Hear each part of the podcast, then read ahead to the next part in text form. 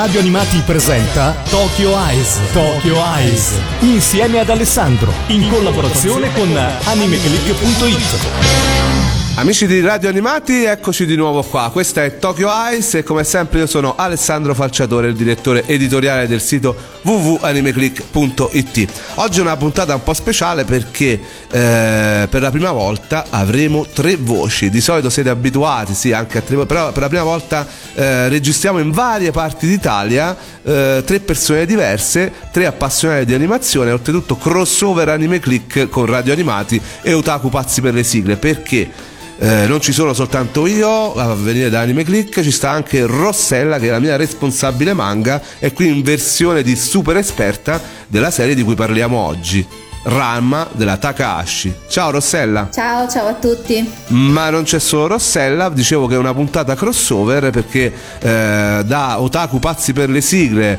direttamente dai social e da radio animati, ecco Chiara. Anche lei abbiamo scoperto fan di Ranma e della Takahashi. Ciao Chiara. Ciao Alessandro, ciao a tutti. Allora ragazzi, eh, dobbiamo un po' rompere il ghiaccio, abbiamo parlato della Takahashi sicuramente già la settimana scorsa perché ho introdotto un po' l'argomento Lamu con il film Lamu Beautiful Dreamer, ma in realtà dicevamo è un film che si discosta parecchio dall'universo Lamu e dall'universo Takahashi. Oggi parliamo invece di una serie che ha veramente eh, fatto conoscere Takahashi a più di una generazione. Chiara, come è nato il tuo approccio con Ranma? Perché sei qui in fase di fan, se, d'altronde ne parlavamo già a Lucca di fare questa puntata. Come è nato questo amore per questo titolo? Guarda, Ranma è in assoluto il primo manga che ho comprato nella mia vita, è stato amore a prima vista.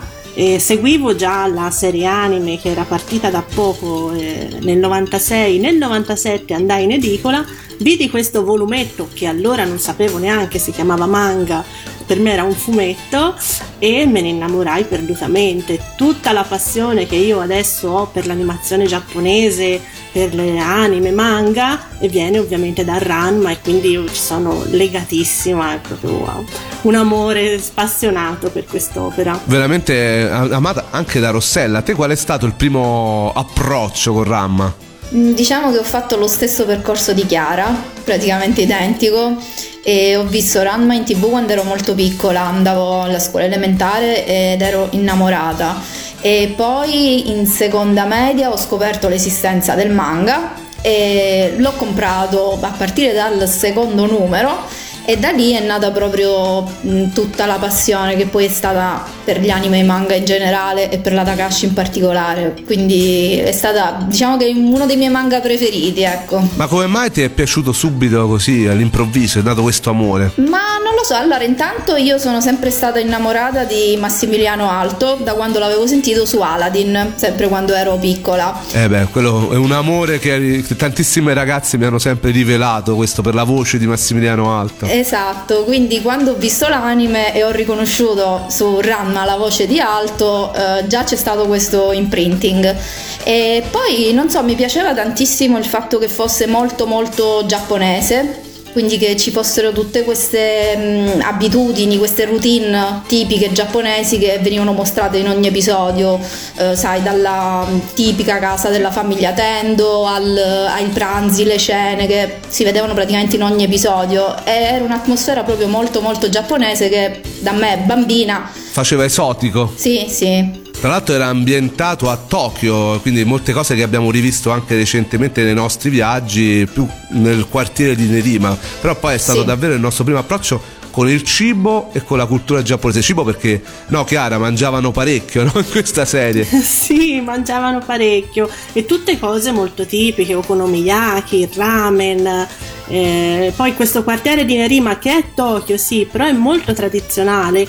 Io ho avuto la fortuna di andarci, anzi ho trascinato tutti a Nerima che non è neanche troppo centrale, insomma ci vuole no. una mezz'oretta di treno e per me è stata un'emozione incredibile trovare la staccionata verde, il fiume Sciattolo, le case che sì sono passate tanti anni ma tutto sommato è abbastanza simile e quindi sì capisco molto Rossella e tra l'altro ho scoperto che anche lei ha questa passione per Massimiliano Alto come me e sì, Ranma è stato proprio il primo vero approccio alla cultura giapponese. Manga che è stato serializzato su Weekly Shonen Sunday dell'editrice Shogukan dal settembre 1987 al marzo 1996, quindi 10 anni, un successo che eh, ha eh, coinvolto Takashi.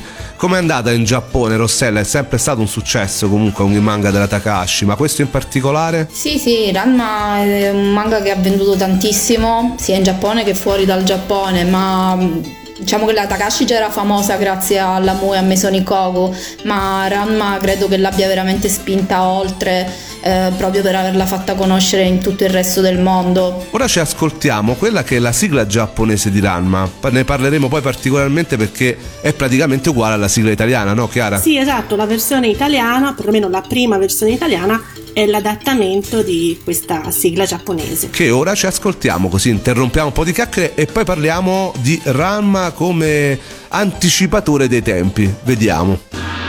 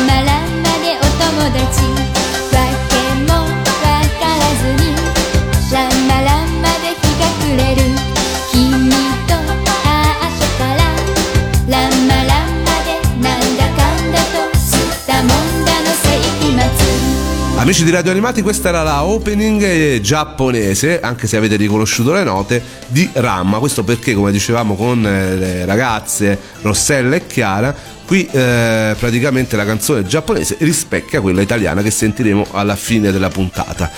Ragazze, ci raccontate un po' quella che è la, la trama, so che molti la conoscono, però magari un breve giro, magari comincia chiara, raccontaci questa trama che è un po' particolare. Esatto, è molto particolare. La storia inizia con eh, proprio nei primi frame abbiamo una ragazza eh, che viene spinta da un panda sotto la pioggia e scopriamo che in realtà eh, questo panda è un essere umano e la ragazza è un ragazzo perché sono caduti nelle sorgenti maledette di Jusenko in Cina e oltre a questo lato molto simpatico scopriamo che il ragazzo è promesso sposo ad una delle tre figlie di Son Tendo, Kazumi, Nabiki e Akane e lui quindi sarà eh, ufficialmente fidanzato con Akane Tendo. Questo porterà ad una serie infinita di scontri, di malintesi, eh, so, di pretendenti sia dal, dell'uno che dell'altra e Aranma appunto eh, si basa su questi tre fattori, il fattore comico che è quello delle varie trasformazioni dei vari personaggi, il fattore romantico che è quello appunto del rapporto purtroppo mai risolto di Ranma e Akane e poi la parte un po' più shonen dei combattimenti e, insomma di tutti gli, i personaggi della, della storia. Non credi invece che Akane sia una ragazza molto simpatica e carina? Che hai detto simpatica e carina?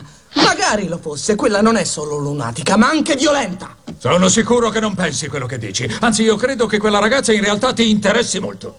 Ma che diavolo dici? Oh, oh, oh, sei diventato rosso. Smettila di prendermi in giro. Rossella, questo amore con Akane, amore e odio, diciamo, è un po' il leitmotiv che segue un po' tutta la vicenda di Ranma, no? Sì, diciamo che è un po' una cosa tipica della Takashi, perché anche con eh, la Mu e anche con Maison Kogu avevamo avuto queste coppie un po' in contrasto. Eh, in Lamu che so c'erano Ataru e mm, Lamu che non, non andavano proprio d'amore d'accordo No. perché lei innamoratissima, lui impegnato a guardare tutte le altre ragazze mentre in Maison Kogu era più una questione diciamo di mh, mancanza di comunicazione o comunque di capirsi tra due persone che comunque alla fine si scoprono innamorate. Però anche loro, anche Godai e Kyoko hanno avuto i loro contrasti e Ranma e Akane proprio per tutta, per tutta la serie eh, vivono questa relazione fatta di contrasti, di litigi però anche di tanti momenti veramente molto molto carini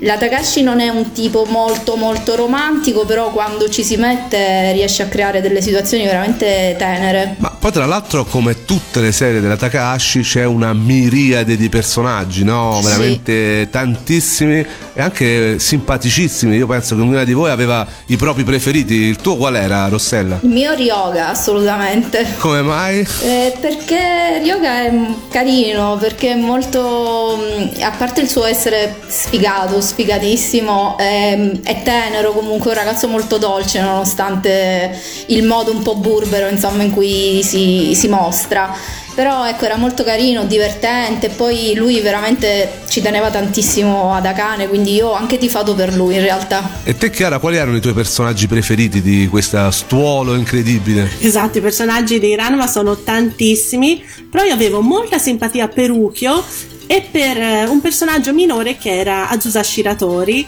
doppiato da una magistrale Rossella Cerbo, che era un personaggio meraviglioso, appare giusto in eh, tre episodi, però era una collezionista folle, veramente simpaticissima. I personaggi poi erano fantastici anche per le loro debolezze, cioè io mi ricorderò sempre Apposai che era uno dei miei personaggi preferiti quando andava a rubare le mutandine e soprattutto per tutte le sue perversioni. In, in Takashi Rossella ci sta sempre il personaggio un po' depravato, no?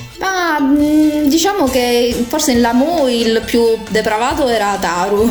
In Certo. tranne appunto abbiamo Apposai. Mh, Forse un po' diciamo la cosa è andata un po' scemando perché sì, in Inuyasha c'è Miroku che insomma è un po' il bonzo pervertito, però in realtà non siamo assolutamente ai livelli né di Apposai né di eh, Ataru. E poi in Rinne e poi adesso anche con l'ultimo manga che è Mao questo tipo di personaggio si è un po' perso. Apposai è unico sostanzialmente. Anzi, andiamo ad ascoltare il primo incontro di Apposai con l'universo di Ramma. Non preoccupatevi, non sono tornato per vendicarmi. Sono vecchio e mi è rimasto un unico desiderio, insegnarvi i miei ultimi segreti. Sarete voi in futuro a prendere il mio posto, a insegnare le arti marziali ai nuovi discepoli e perciò... Dove andate? Eh, lui non lo so, ma io mi trasferisco in Cina. E io al Polo Sud. Che vergogna! Grandi e grossi come siete avete paura di una specie di nano! Maestro, lascio la mia scuola di arti marziali nelle mani di mio figlio. Ne faccia ciò che vuole. Se desidera proprio allenare qualcuno, alleni lui. Boh! Io non potrei mai allenare una povera ragazza. Che cosa ho detto una ragazza?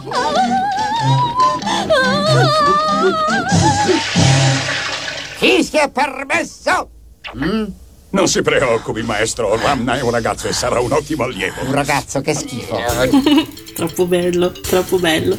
Ecco, questa scena è fantastica e ci fa capire un po' quella che è l'atmosfera di Ranma, no Chiara? Questa atmosfera comica e un po' farsesca, no? Sì, veramente divertentissimo Ranma, tra le trasformazioni dei vari personaggi, eh, Ryoga in Pichan, Mus che diventa una papera e poi queste continue situazioni tra appunto Apposai o mi viene in mente so Kuno che impazzisce e colpisce tutti con la spada da kendo, è veramente simpatico, è una delle cose che, che mi piacciono di più di Ranma, ecco, si prende molto poco sul serio. Quali sono le differenze fra manga e serie animata? Cioè ci sono grandi differenze o la serie animata segue pedissequamente il manga? Sostanzialmente il finale, perché l'anime si interrompe molto prima del manga e quindi non ha un finale, o perlomeno ti fanno credere che il finale sia il momento in cui Ranma ritrova sua madre, cosa che nel manga avviene molto prima e la storia va avanti. Poi nel, nell'anime ci sono molti episodi filler che nel manga non sono presenti e è un po' la pecca dell'anime perché molte delle storie più belle del manga purtroppo non sono, non sono state rese nella versione animata. Tu Rossella dopo aver letto il manga e aver visto l'anime quale preferisci? Ah, il manga decisamente, proprio per i motivi detti da Chiara che mh, nell'anime mancano alcuni capitoli che sono veramente bellissimi. eh, che sono presenti nel manga e purtroppo i filler degli anime secondo me non, non compensano, non pareggiano questi episodi mancanti dal, del manga. Tra l'altro una serie lunghissima da 161 episodi suddivisi in due serie e trasmesse su Fuji TV dall'aprile dell'89 fino al settembre del 92 quindi ci si aspetterebbe veramente che la copertura totale del manga. Invece mi state rivelando io non ho mai visto tutte le puntate che in realtà poi alla fine la storia del manga non è del tutto raccontata. No, assolutamente, manca nell'anime proprio la parte migliore, la parte finale, anche se effettivamente neanche il manga ha un vero e proprio finale perché non, non si arriva da nessuna parte, però manca, manca proprio tutta quella parte. Per me è stata una sofferenza, ti giuro, quando ho letto l'ultimo volume del manga, è stata una sofferenza, ero adolescente. quello del finale è stato uno shock eh, mi ha raccontato pure, pure te Rossella mi hai detto che ci sei rimasta male quando hai visto il finale Il finale ha una bellissima saga, cioè si arriva al finale con una saga molto molto bella, anche proprio per il rapporto che viene mostrato tra Ranma e Akane, cioè ti fa capire dove sono arrivati effettivamente. È un- una saga in cui c'è molta sincerità da parte dei personaggi, però dopo diciamo la chiusura della saga, quindi della parte action e quindi c'è il finale vero e proprio, effettivamente ricordo la prima volta mh, che lo lessi di esserci rimasta male, perché ti aspetti determinate cose che in realtà non succedono. Però devo dire che poi a- rileggendolo ad anni di distanza, alla fine penso che sia il finale migliore che potesse esserci. i giapponesi d'altronde con i finali sono non sono esattamente molto occidentali no? cioè siamo rimasti un po' delusi da parecchi finali diciamo questo è diciamo, non è uno dei peggiori assolutamente Sì, noi abbiamo l'idea magari del finale che deve dirti tutto. Un finale per noi deve chiarire qualunque cosa e se è il caso anche il post. Ehm, però mh, per i giapponesi con i manga spesso non è così e in particolare la Takashi non è tipo da darti dei finali veramente concreti. Forse Masonic Co è l'unico che davvero mette un punto, ma la stessa cosa era successa con la Mu e anche Inuyasha, insomma, resta un po' così e stessa cosa diciamo che è una sua abitudine. Sì. Adesso ci ascoltiamo una sigla, Chiara, questa l'hai scelta tu, ce la puoi introdurre tu? Esatto, questa è la seconda sigla di apertura di Ranma, ce ne sono tantissime, ce ne sono sette di apertura e nove di chiusura senza contare firme o AV che ce ne sono altrettante. Questa è appunto la seconda ed è Little Date di Ribbon.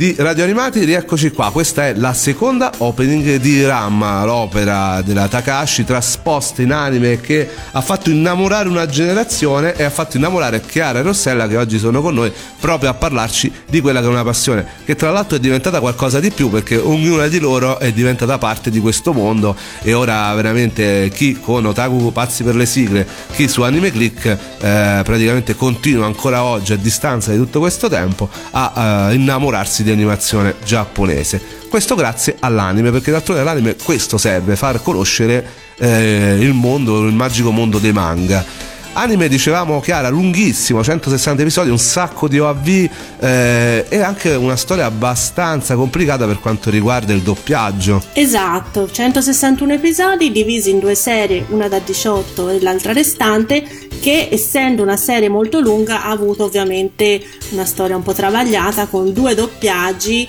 e una parte molto più censurata dell'altra. Dicevamo fuori onda che in realtà noi l'abbiamo anche vista fortunatamente su televisioni che ci hanno permesso censure abbastanza parziali, soprattutto all'inizio, visto che si parlava di argomenti alcune volte scottanti, c'erano eh, proprio depravazioni come quelle di Apposai, poi c'era un personaggio che era sia uomo che donna, che in quell'epoca era abbastanza scandaloso, no? Esatto, tieni conto che il primo incontro ufficiale tra Kane e Ranma nella versione maschile avviene in bagno e sono completamente nudi. Esatto. Questo, ad esempio, in Mediaset non, non l'avresti mai visto. Sì, non l'avremmo praticamente mai visto, avrebbero sicuramente trasformato questo cartone animato in qualcos'altro. Noi in realtà l'abbiamo visto anche nella sua giapponesità, in confronto a altre serie in cui praticamente tutto ciò che era giapponese era praticamente cancellato. Qui in realtà ci viene proprio portato in tutto il suo esotismo e ci ha fatto innamorare appunto di del Giappone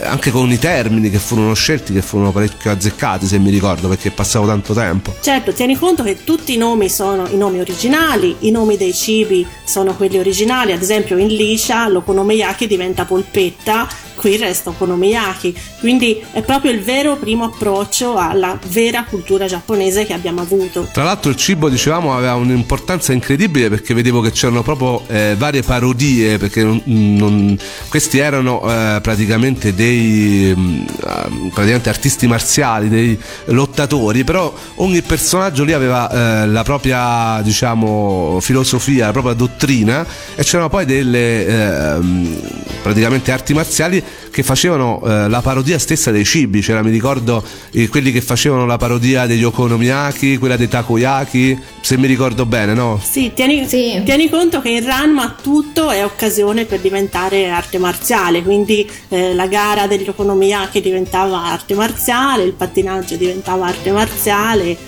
era una parte veramente spassosissima de- dell'anime e del manga. A te divertiva questa parte, Rossella? Sì, perché cioè, una delle cose che mi è sempre piaciuta di Ram è proprio il fatto di riuscire a prendere una qualsiasi cosa e trasformarla in un'arte marziale. Quindi dalla consegna del ramen alla, a- alla creazione dei takoyaki ehm, e addirittura sempre a proposito di cibo c'è un capitolo, un- una saga che a me piace moltissimo che è quella proprio di un lottatore francese che si chiama Picolet Chardon che proprio ha una tecnica di lotta che si attua a tavola che consiste alla fine nell'ingozzarsi in maniera diciamo per dirla breve e lui ecco è un francese quindi vengono anche mostrati proprio tutti questi piatti esotici, esotici per un giapponese e, e l'addestramento di Ramma eh, a tal proposito proprio col cibo è veramente molto molto duro però è una saga veramente carinissima Ripercorriamo un po' quello che è il doppiaggio dall'episodio 1 all'episodio 26 che è considerato un po' la prima tranche, la il primo arco eh, della serie animata. Il doppiaggio è curato dalla Granata Press.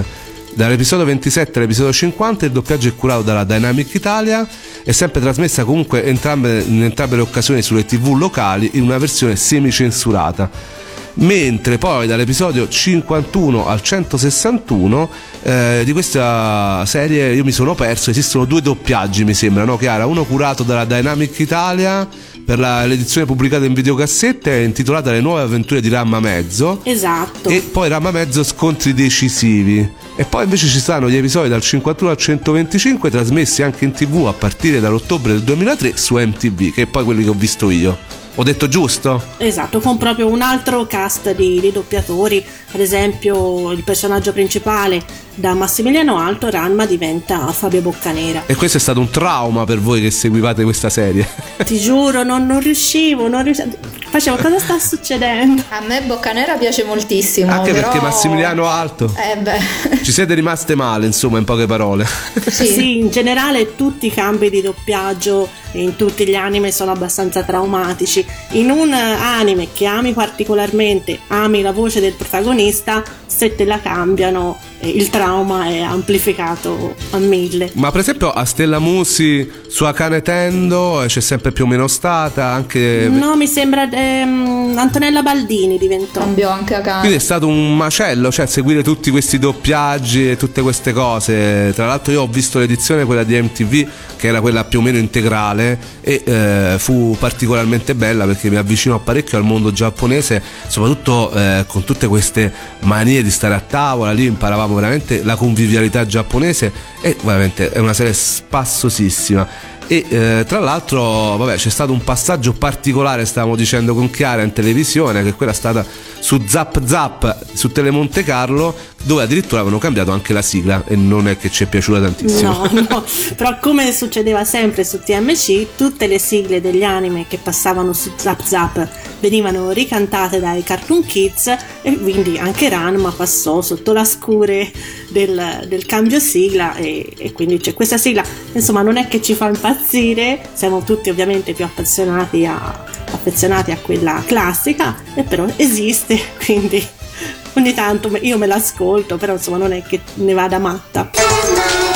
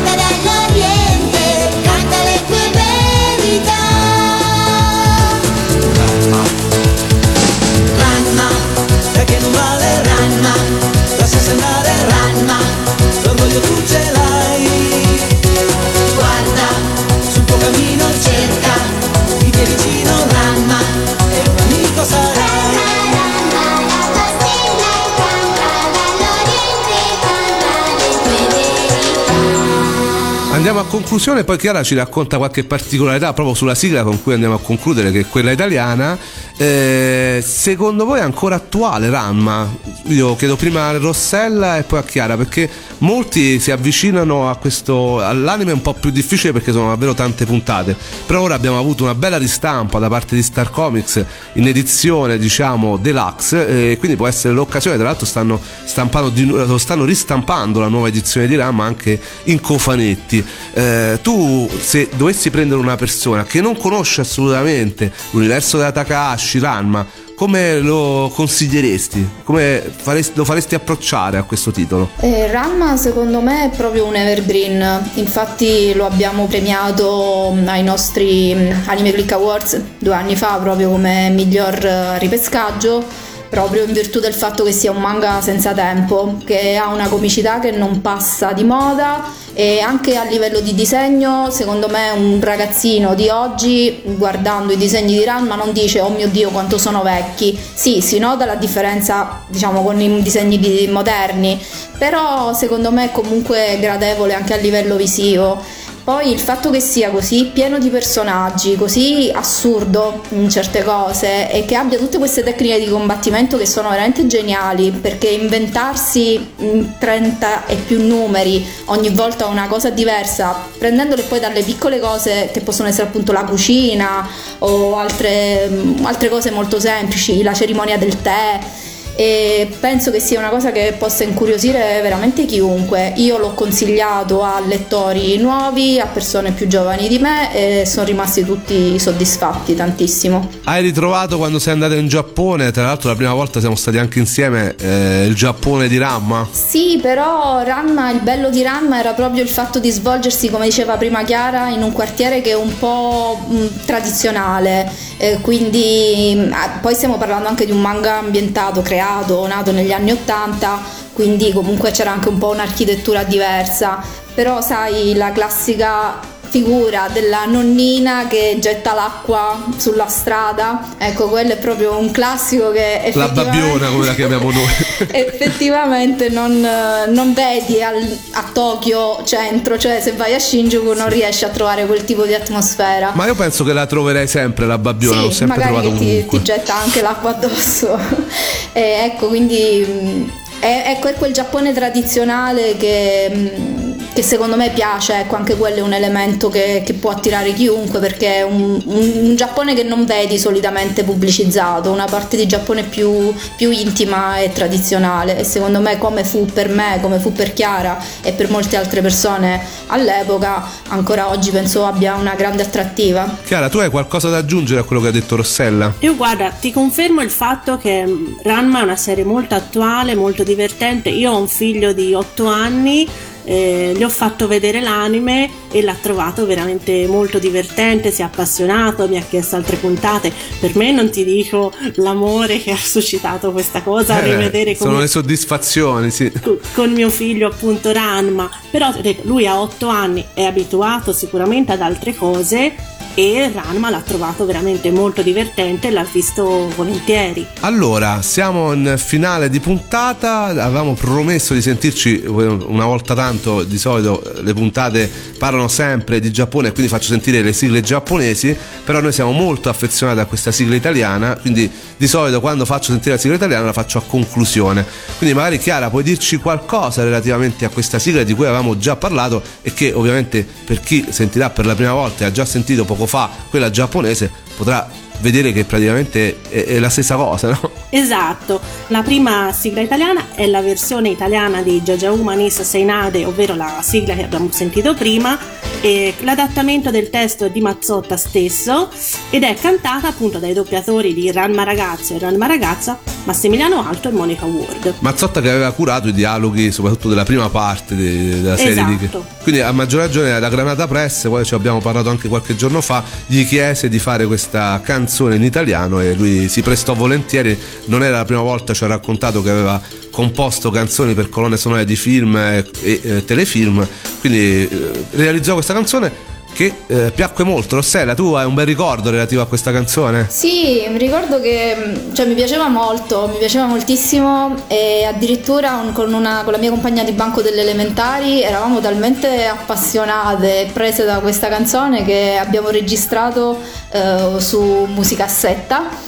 Abbiamo registrato noi stesse che cantavamo questa canzone, l'abbiamo ritrovata poi a distanza di anni quando avevamo già finito le scuole medie e insomma è stata un'esperienza mistica. Chiara, veramente uno poi si ricorda, ecco, con i cartoni animati veramente torna bambino, ma alcune volte, ecco, rilegge e scopre cose anche recentemente belle, no? Sì, esatto. Io mi capita spesso, ad esempio, in questi momenti in cui siamo tutti a casa, eh, mi capita ogni tanto di riprendere qualche volume e rileggerlo e lo rileggi con un'altra ottica. Ovviamente io non ho più 13 anni, ne ho molti di più e come diceva prima Rossella, ad esempio, il finale eh, adesso, per quanto mi abbia fatto soffrire più di eh, vent'anni fa, eh, però adesso lo trovo veramente molto adatto. Ragazzi, siamo in finale di puntata. Io vi do appuntamento per la ripetizione di questa e per sapere tutti i passaggi di Tokyo Ice sulle pagine di Radio Animati www.radioanimati.it per venire a parlare di Rama, per sapere tutte le uscite manga, anime, tutte le notizie venite su Anime Click, eh, le schede eh, potete fare riferimento a Rossella, se trovate qualche scheda che non va scriveteci e scrivete a lei, adesso mi odierà e venite su www.animeclick.it Mentre per quanto riguarda i podcast, ah, adesso mi libero, non le devo parlare io. Parlane te, Chiara, dove ci trovano con i podcast? Sapevo che mi avresti passato la palla. Eh, I podcast di Radio Animati sono disponibili da ogni domenica mattina alle 11 su Apple Podcast, Spotify, Google Podcast e un sacco di altre piattaforme e ovviamente nella pagina podcast di radioanimati.it. Potete lì trovare eh, tutte le puntate di Tokyo Ice e di altre eh, appunto eh, programmi di radio animati e potete sentirli su ogni possibile device. Quindi non avete più scuse, soprattutto ora che avete tanto tempo. Allora, adesso ci ascoltiamo quella che è la sigla eh, appunto italiana di Ramma Mezzo. mi raccomando, eh, se eh, questa puntata vi ha incuriosito, andatevi assolutamente a leggere almeno il manga, a provare almeno il primo volume. Speriamo davvero di avervi incuriosito. Io ringrazio Chiara, ciao Chiara, grazie. Ciao, grazie a te per avermi invitata in questa versione ospite che mi è piaciuta molto. Mi fa piacere. E a Rossella, che spero che eh, veramente si sia divertita in questa che è la sua prima apparizione radiofonica. Chissà se ne avremo altre. In realtà ne av- ne avrei da proporre altre. Vediamo. Com'è Rossella? Tutto a posto? Sì, sì, ringrazio mm, Alessandro, ringrazio Radio Animati e anche Chiara per questa bella chiacchierata. Ragazzi, mi raccomando, viva l'animazione giapponese e viva Ranma. Ya papà, ya papà, Ashante È follia, è magia, ma non sai perché Ya papà, ya papà, Ashante Calda e fredda differenza c'è. Questo corpo certo non è il mio. Ramma, ramma, spiegaci perché. Per poter tornare di nuovo io L'acqua calda sai, l'acqua fredda mai L'acqua calda mi ritrasformerà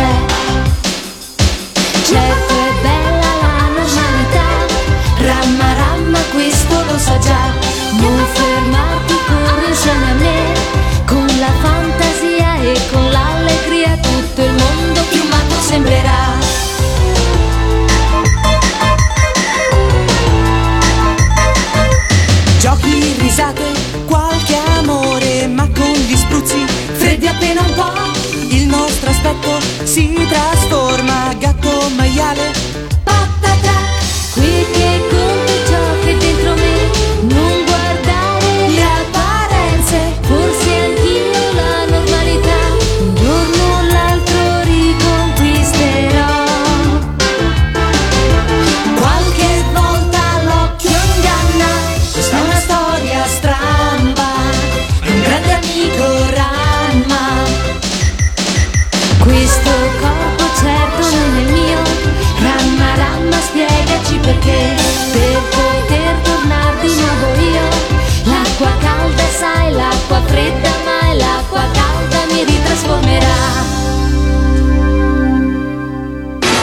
Avete ascoltato Tokyo Eyes. Tokyo Eyes. Insieme ad Alessandro. In collaborazione con animeclick.it.